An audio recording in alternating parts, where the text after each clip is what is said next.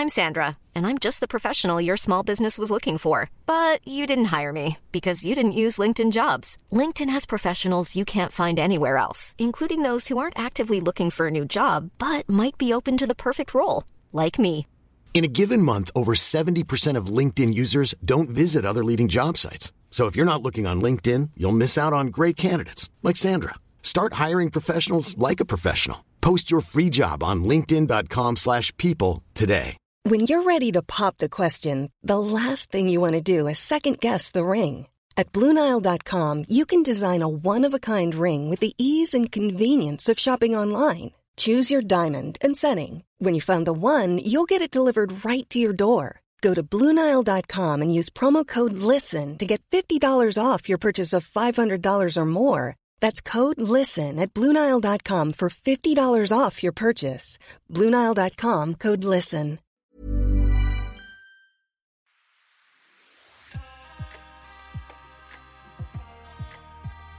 Hi there, it's Jem Duducu. You're listening to the Condensed Histories podcast. And what are we condensed here? Well, we take a piece of pop culture and we show how underneath it there's either accidentally or completely intentionally some real history. And what are we doing this time round? Well, we're doing something a little bit different. I'm going to be taking you back to your childhood. But the weird thing is, this is a specifically British one? Question mark. I'm going to say some of this is in America too, and probably in other places like Australia or other English speaking areas. But if you were brought up in, I don't know, Germany or France, very close to, to England, you will not necessarily know these because what I'm going to be talking about this time round is, well, in one case, a tongue twister, but in all the other cases, nursery rhymes, which brings us to the question of what is pop culture. As soon as I say pop culture, there's kind of a cliched image. You're probably thinking of a flashing neon sign and maybe a leather jacket and a jukebox. And, you know, these are all classic images of, uh, of pop culture as a whole. Indeed, the sort of sister podcast to this is called Neon. Sadly, Neon is kind of on permanent hiatus at the moment. I really hope that we can resurrect it at some time. Both me and the, the producer, guy called Dan, we're trying to find ways to bring it back, but it was such a big project, it's kind of been put on hold. But I'm doing exactly the same thing here. Hi, welcome if you've moved over. However, it's very easy to grab people's attention with something like Star Wars or with like 80s pop tunes. I've done all this before. But if you think about it, popular culture. It means things that influences society and is genuinely widespread. And I can't think of somebody who's more susceptible to pop culture or imagery or songs, etc., than children. We are all taught from a young age certain things by rote. What, what do I mean by learning by rote? That means repeating things over and over again. I was taught a few phrases of French back in my middle school years as Avez-vous mangé? J'ai mangé. That's in my head 35 years later. Avez-vous mangé? J'ai mangé. However, and I do know it's all about have you eaten? Yes, I've eaten. That's it. There are other more sophisticated bits of French that I have absolutely forgotten because learning by rote is very effective, but it is also very limited because you're just learning, you're just regurgitating stuff you've heard over and over again. You don't necessarily understand the, the bigger, deeper meaning. But if we're going to get kids to learn how to use their language more interestingly, how to get them to sing a basic tune, then nursery rhymes are a great place to go. And so, obviously, I'm good I did Stand and Deliver, which is a three minute song for 35 minutes, so I, I can stretch things out. But really, when it comes to nursery rhymes, I can't do one, okay? So this will be a collection, sort of five or six nursery rhymes and a tongue twister in there, and showing you how they really are the start of an interesting conversation about lots of different bits of basically British history. Okay, and and this is the thing. My my father, quick sidebar, Jem Duducu, clearly not an Anglo-Saxon name. My father was born and raised in Turkey. He would consider himself Turkish, even though the DNA and the family history is far more complicated than that. I digress. But the point is, he was brought up with various Turkish phrases and songs and nursery rhymes. But I can't speak Turkish, and nor can my sister. And so my dad, when we were little, would sing to us some of the songs that he knew. And this is absolutely true story. I vaguely remember these myself, but I specifically remember standing next to my dad as he's changing the nappy diaper, if you're American, of my sister, while singing some of these really nice little nursery rhymes that he knew. And they were, Come on baby, light my fire. And we all live in a yellow submarine, which to be fair, the Beatles' We All Live on a Yellow Submarine is quite nursery rhyme esque. But Come On Baby Light My Fire by The Doors is generally not considered a children's nursery rhyme. Generally, the doors are considered not necessarily suitable for consumption by young children, but that was my, my starting point. Now, my mother, English is her first language, she was far better with the whole nursery rhyme thing. So I remember these as a kid. And then as a historian, I've sort of like delved into them. And these, these are an area which you could argue that the sort of neon and condensed histories way of looking at things is kind of a unique way of getting you into history because let's face it, how many other podcasts have said, hey, there's a board game called Monopoly. it's all about early 20th century rent laws in America. That's what it's really all about. So that's an unusual thing to perhaps open up a history podcast. But do you know what? There's been quite a lot of research into the realms of nursery rhymes and, and tongue twisters and so on and so forth. So here we go. Here's the first one. It's that old classic Humpty Dumpty. Humpty Dumpty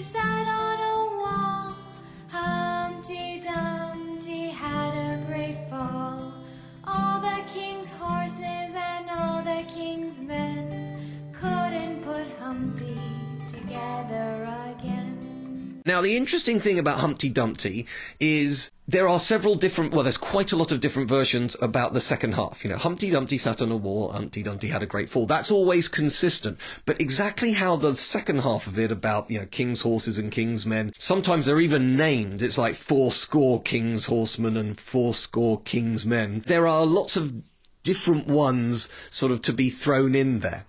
Now, what exactly is Humpty Dumpty? This is considered to have been quite an old riddle. And it's almost like a play on words. Today, and indeed, pretty much since the 1800s, the early 1800s, so for more than 200 years, Humpty Dumpty's been shown to be an egg. However, it, it gets interesting because there are many bits of conjecture. Because do you know what? The person who invented this was probably a young mother who wanted to entertain their kid and made this up on the spot. The music that accompanies it actually comes from the 1800s, but it was said as a phrase way before that, at least a century earlier, maybe even earlier than that. So it's led to historians making conjecture. You might have heard that it's got something to do with a siege. This is quite an elaborate interpretation of Humpty Dumpty because there's this theory that it was a siege weapon during the siege of Gloucester in the English Civil War in 1643. That's very, very specific. And allegedly there was a siege weapon, possibly a cannon, possibly some other form of siege engine that was nicknamed Humpty Dumpty and it sort of got broken and, and they had to repair it and you know all the king's horses all the king's men couldn't put humpty dumpty together again. Okay that's cool but there is no evidence of that. Instead what i find interesting is that and this goes back to the riddle part of it is that in the 1600s humpty dumpty was a thing. It was a form of alcoholic beverage it seems to have been a distilled, or shall we say, condensed version of brandy mixed with ale. So it was quite a strong drink. And so if you drink a couple of Humpty Dumpties, you might fall off a wall. Hey, we did get a little drunk. Please don't try this at home, okay? Please drink responsibly.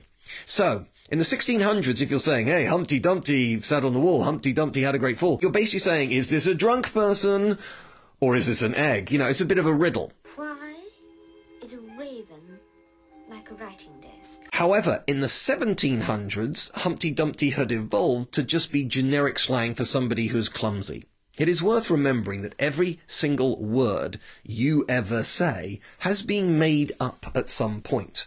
And this can be shown no greater when it comes to technology. You see, if you're talking about the real basics, the things that our Stone Age ancestors would have seen, things like trees, clouds, water, these have really different names around the world. Again, France and England, not that separated, okay? We're very close to each other. Indeed, 1066, basically the French uh, under William of Normandy conquered England and French words came into the English language. However, tree and arb are completely different in terms of their roots and how they sound and everything else. So why did somebody look at that brown tall thing with leafy green bits on it and go tree as opposed to any other word in the world that's used to denominate that species of plant.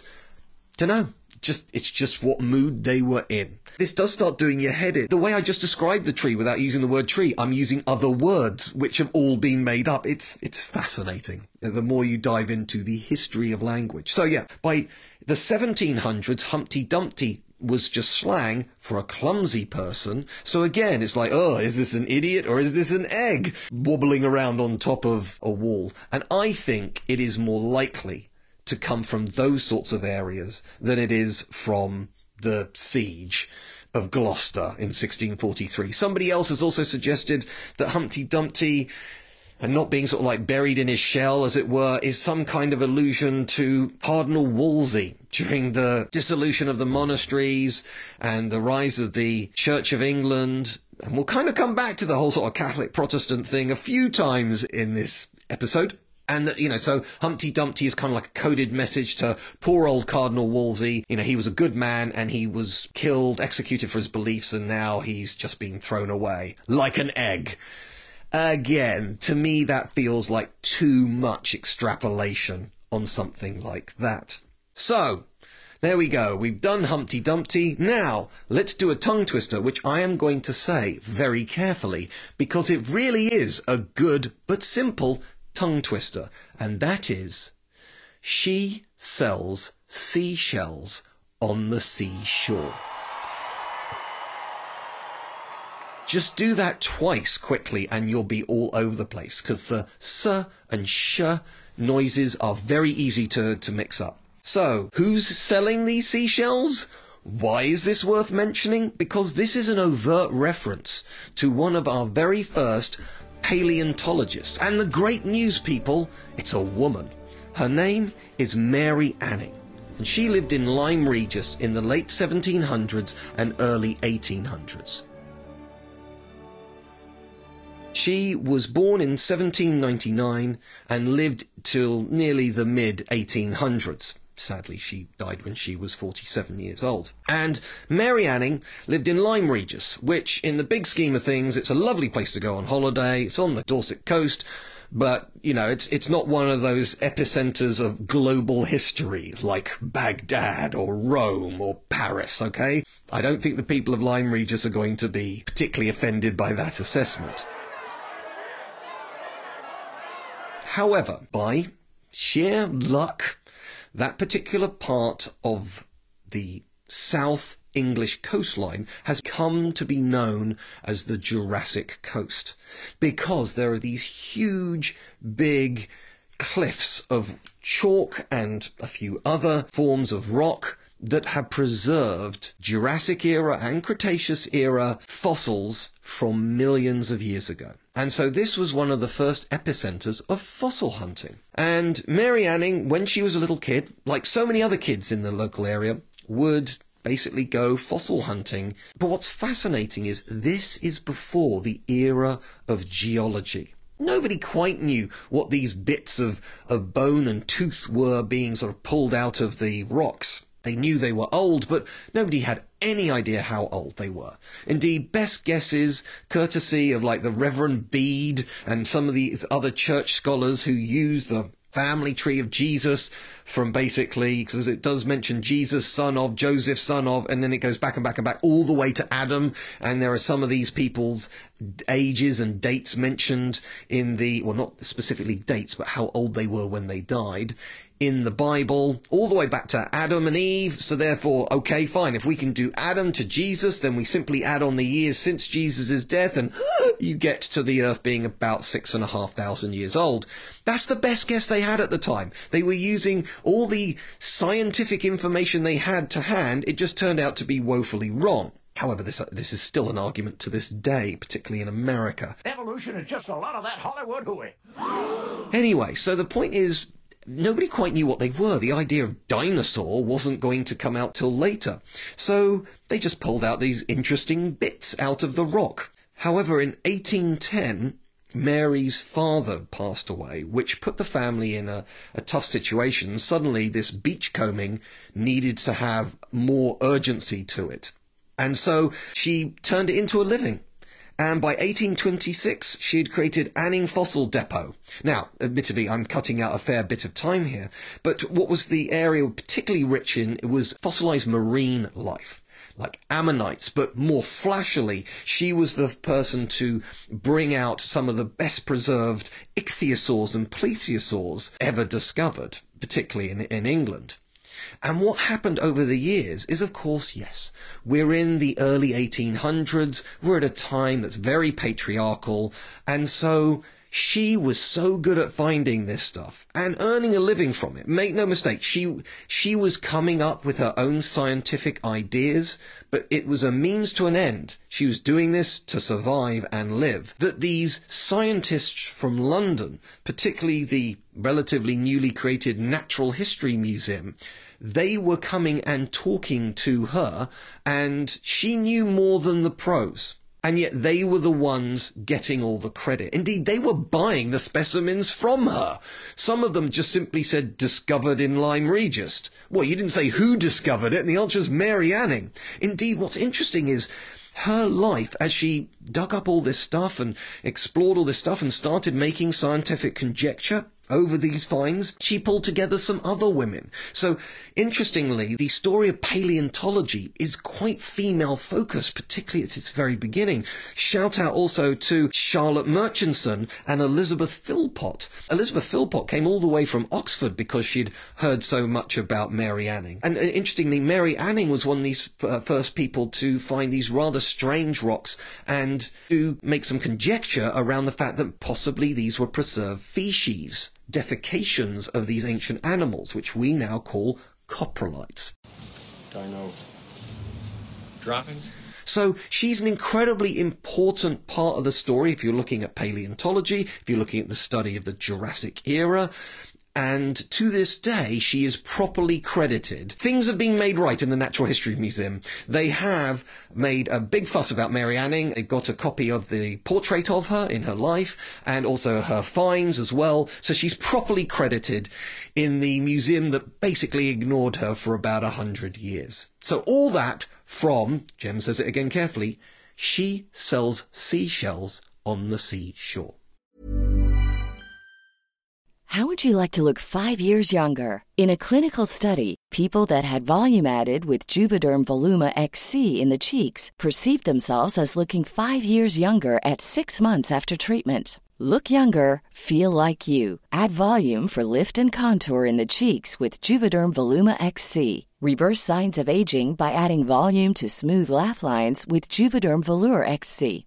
For important safety information and to find a licensed specialist, visit juvederm.com. That's J U V E D E R M.com. Not for people with severe allergic reactions, allergies to lidocaine, or the proteins used in Juvederm. Common side effects include injection site redness, swelling, pain, tenderness, firmness, lumps, bumps, bruising, discoloration, or itching. There's a risk of unintentional injection into a blood vessel, which can cause vision abnormalities, blindness, stroke, temporary scabs, or scarring. Talk to a licensed specialist to find out if it's right for you. Hey, I'm Ryan Reynolds. Recently, I asked Mint Mobile's legal team if big wireless companies are allowed to raise prices due to inflation. They said yes. And then when I asked if raising prices technically violates those onerous two year contracts, they said, What the f are you talking about, you insane Hollywood ass?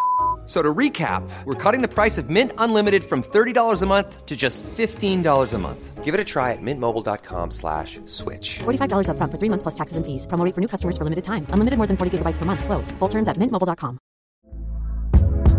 Hey there, it's Michelle Norris. I'm host of a podcast called Your Mama's Kitchen. When I travel, I'm usually looking for a way to find a taste of home when I'm not at home. And one of the things I love to do when I am at home is entertain. And Airbnb allows me to do that. When I was in California recently, I rented a house that had a great kitchen. And when we were sitting around the table, we're all thinking, we're in someone else's house. Someone could be in all of our homes as well. If you have a home, but you're not always at home, you have an Airbnb. Your home might be worth more than you think. Find out how much at airbnb.com/slash host. Hey, it's Paige DeSorbo from Giggly Squad. High quality fashion without the price tag. Say hello to Quince. I'm snagging high-end essentials like cozy cashmere sweaters, sleek leather jackets, fine jewelry, and so much more. With Quince being 50 to 80% less than similar brands. And they partner with factories that prioritize safe, ethical, and responsible manufacturing. I love that. Luxury quality within reach. Go to quince.com slash style to get free shipping and 365 day returns on your next order. Quince.com slash style. And now it is time for Baa Baa Black Sheep. Baa Baa Black Sheep, have you any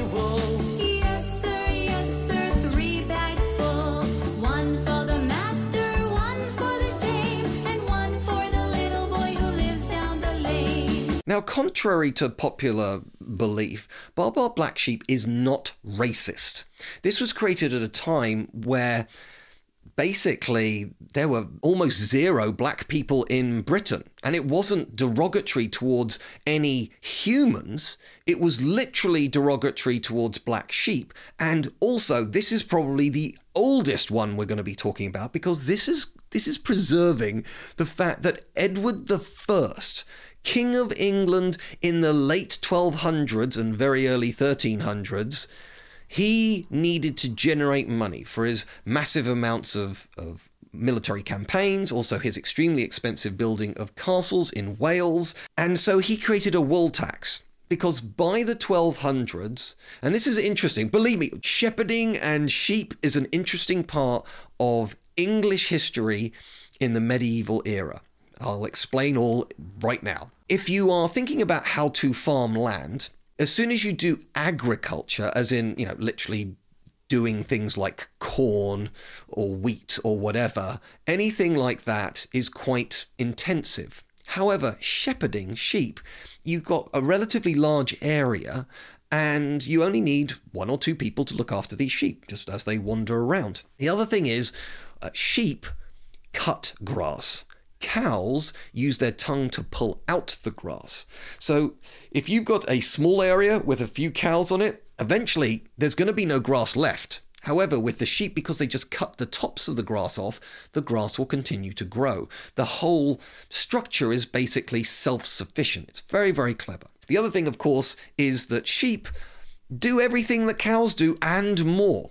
You can obviously raise a cow and butcher it, and maybe you got its cowhide, but the cowhides are usually turned into leather and nothing else, okay? And very rarely, as I discussed in the Stand and Deliver episode, very rarely is leather used as human clothing. However, with sheep, on the other hand, th- yes, they can do milk. Yes, of course, they can be butchered for, for their meat. They can make cheese. You know, anything that a cow can do, so can sheep. Anything you can do, I can do better. I can do Indeed, you can make leather from their hides, but why would you want to do that? Because they grow wool. And wool is an incredibly useful product. Obviously, it can be turned into clothes, but it can be turned into overclothes. It can be turned into tapestries and all these other things. It's in, so sheep are incredibly useful.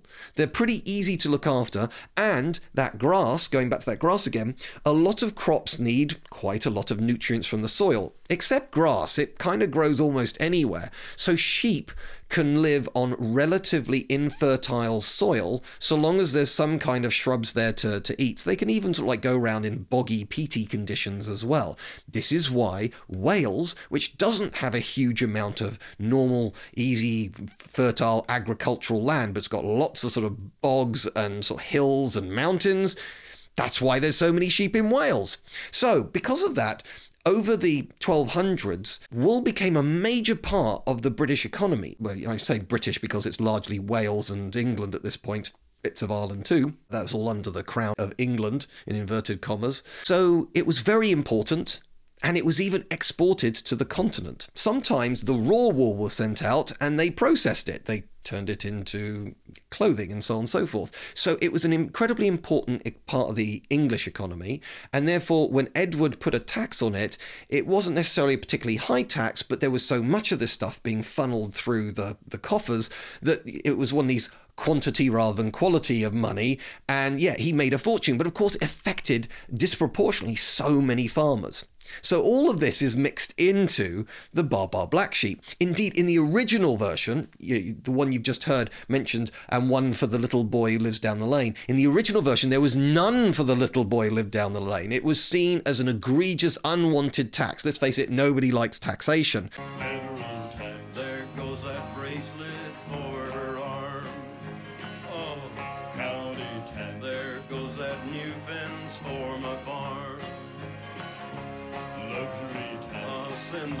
Shortwave radio.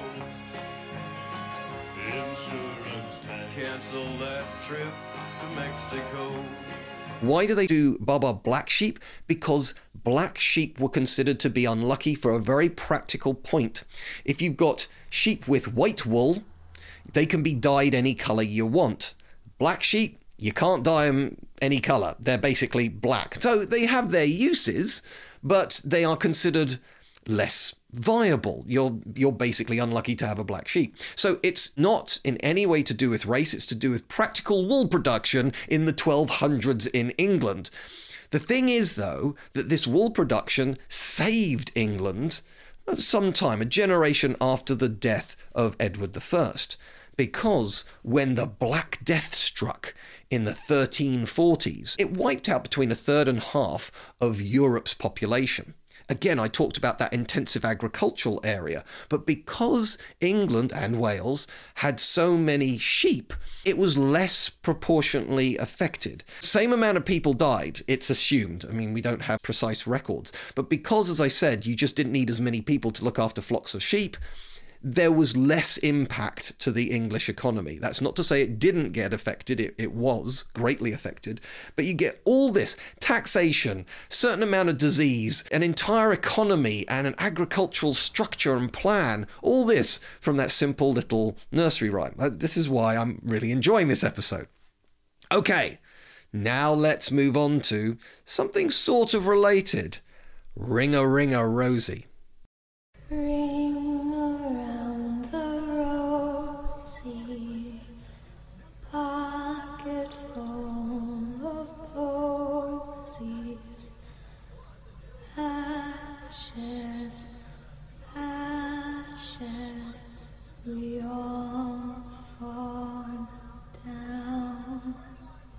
It could be Ring a Ring a Rosie or Ring a Ring a Roses. And what some people think is, oh, it's to do with the plague. It is, but let's go back to the whole Baa Baa Black Sheep thing for a moment and say the very first outbreak of what we would now call plague or the Black Death as it was told, called at the time, that was in 1348. This seems to be a reference to the last great outbreak of Great the Great Plague in London in 1665. So, as you can see there, you're talking about more than 300 years.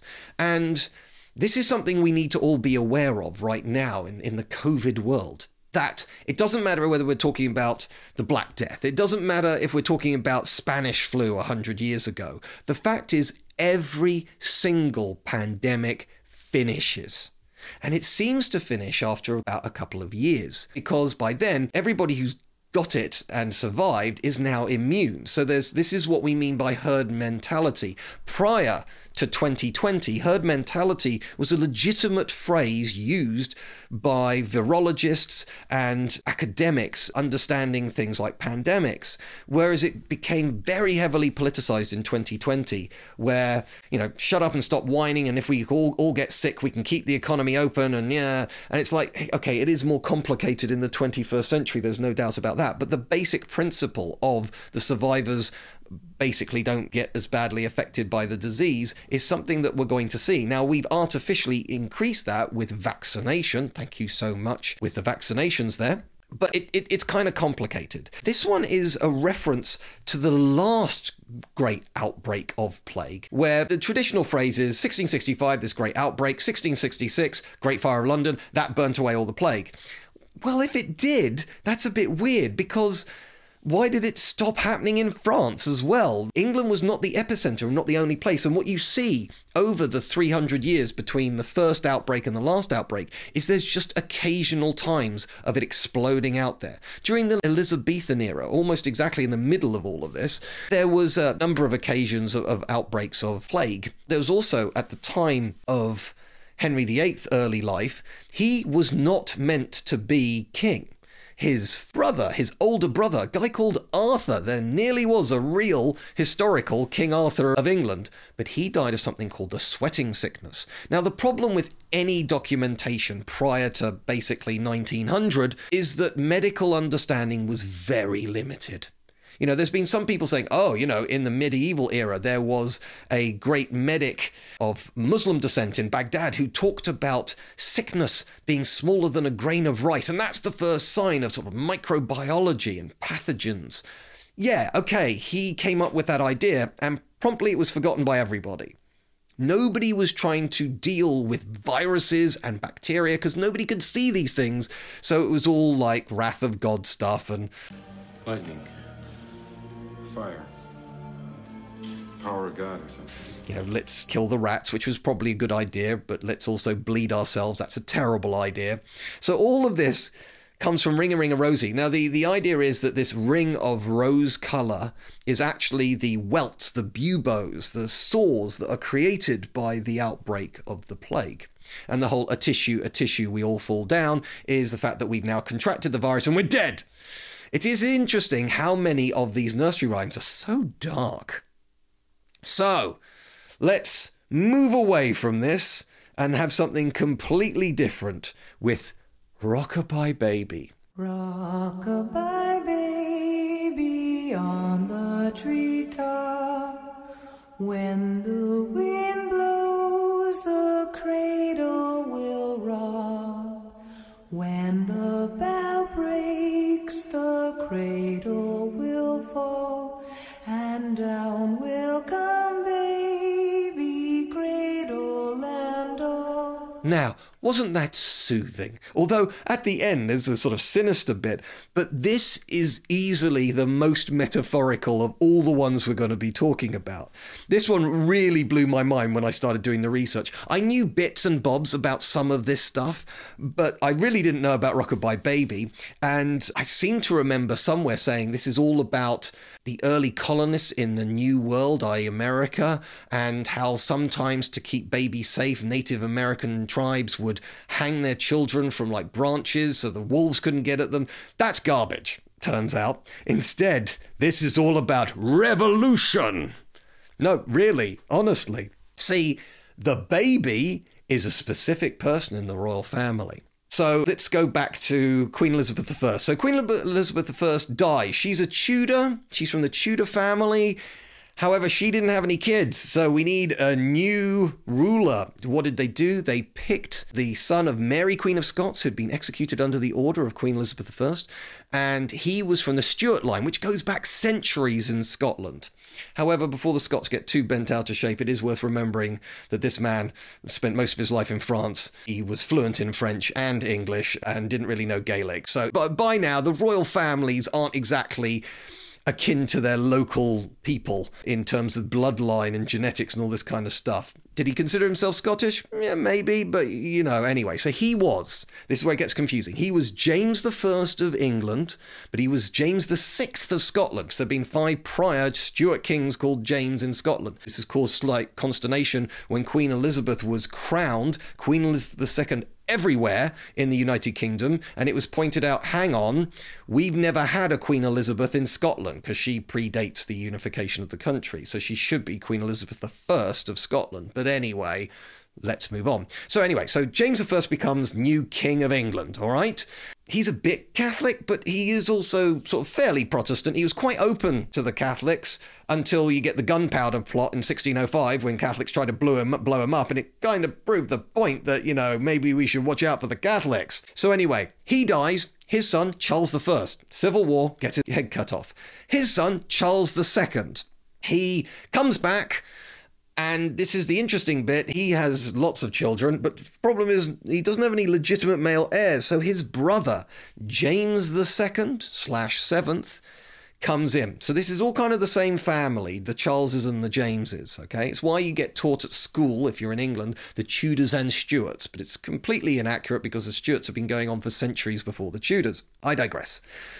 James II, however, by now, you, you might have noticed there's a lot of sort of Protestant Catholic stuff going on. James II was pretty openly Catholic. And he ended up being kicked out of the country because he was just too Catholic for the tastes of everybody. Oh, that noise. Oh, it's the, it's the Catholics next door, I'm afraid. uh, I'll, I'll just go and burn them. Back in a minute. So, another one of the children of Charles I, this is his daughter Mary, comes in with this guy called William of Orange because he comes from the Netherlands. And this is called the Glorious Revolution. So, the whole rockabye baby thing, the baby is James II's son. And the rumor at the time, I love this, uh, there's no evidence of this being true, is that as his wife was giving birth, a secret Catholic child was brought in because you know you are technically Catholic the moment you're born because of the whole concept of original sin and you know, all this sort of stuff. Anyway, it was brought in, and actually James II's son, who when James got kicked out, he was called the Old Pretender. His son, Bonnie Prince Charlie, was referred to as the Young Pretender. Anyway, he was illegitimate anyway, so he didn't have any proper claim to the throne whatsoever. All of this is scurrilous garbage from the time. So, the whole rockabye baby, the baby is James II's heir. This whole the when the wind blows, the wind is the revolution. It's the fact that the Protestants are going to be protesting the continued Catholicization of the monarchy and potentially the rest of the country. And obviously, we got the cradle coming down. The cradle is meant to be the end of the Stuarts. So, if you like, the it's a really dangerous revolutionary song to be singing. You know, if the royals from James II's court had heard you singing it, maybe they knew what it meant, maybe they didn't. But the point is, you could see how you get into very serious trouble at a time when free speech was not a thing. So, we're going to come to the last one now. We've been round the, the garden with all this sort of stuff.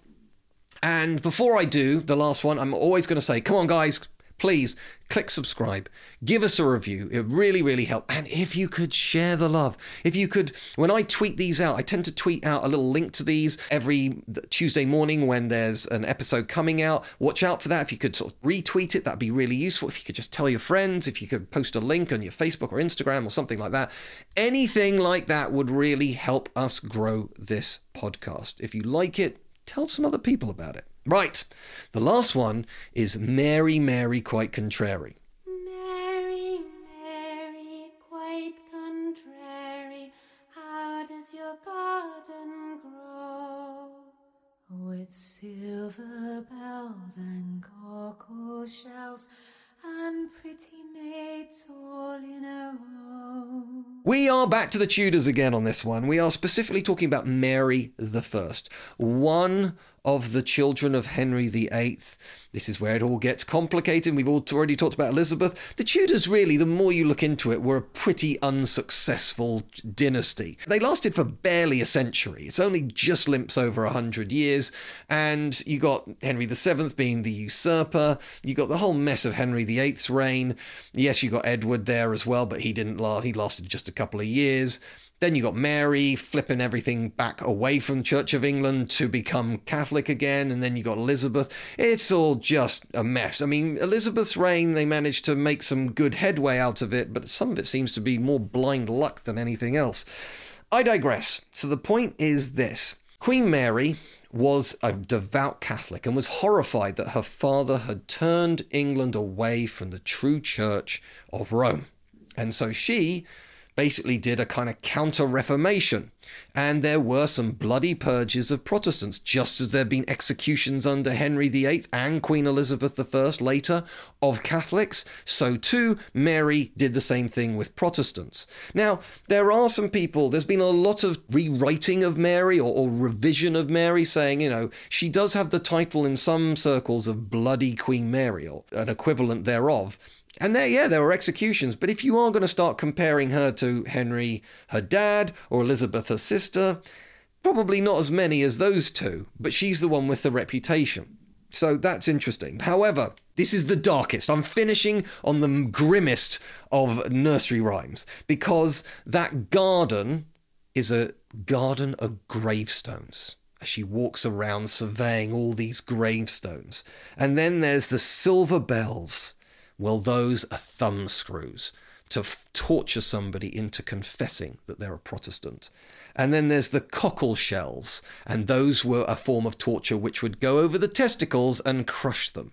So yeah, I, I, it's a pretty grim way to end. But guys, I really hope that yeah, maybe you'll think twice saying these to your children, but they don't know. They don't know the history. Don't play them this podcast, and you'll be safe and sound. But it will put all of this stuff. I really hope it's put it all into a slightly different context. That's all from me. As always, I hope you enjoyed these. And as usual, please, please do spread the love, and I'll hopefully speak to you soon.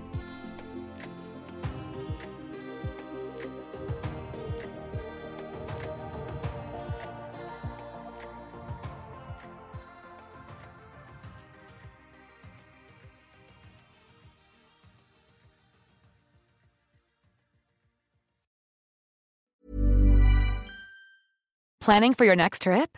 Elevate your travel style with Quince. Quince has all the jet setting essentials you'll want for your next getaway, like European linen, premium luggage options, buttery soft Italian leather bags, and so much more. And is all priced at 50 to 80% less than similar brands.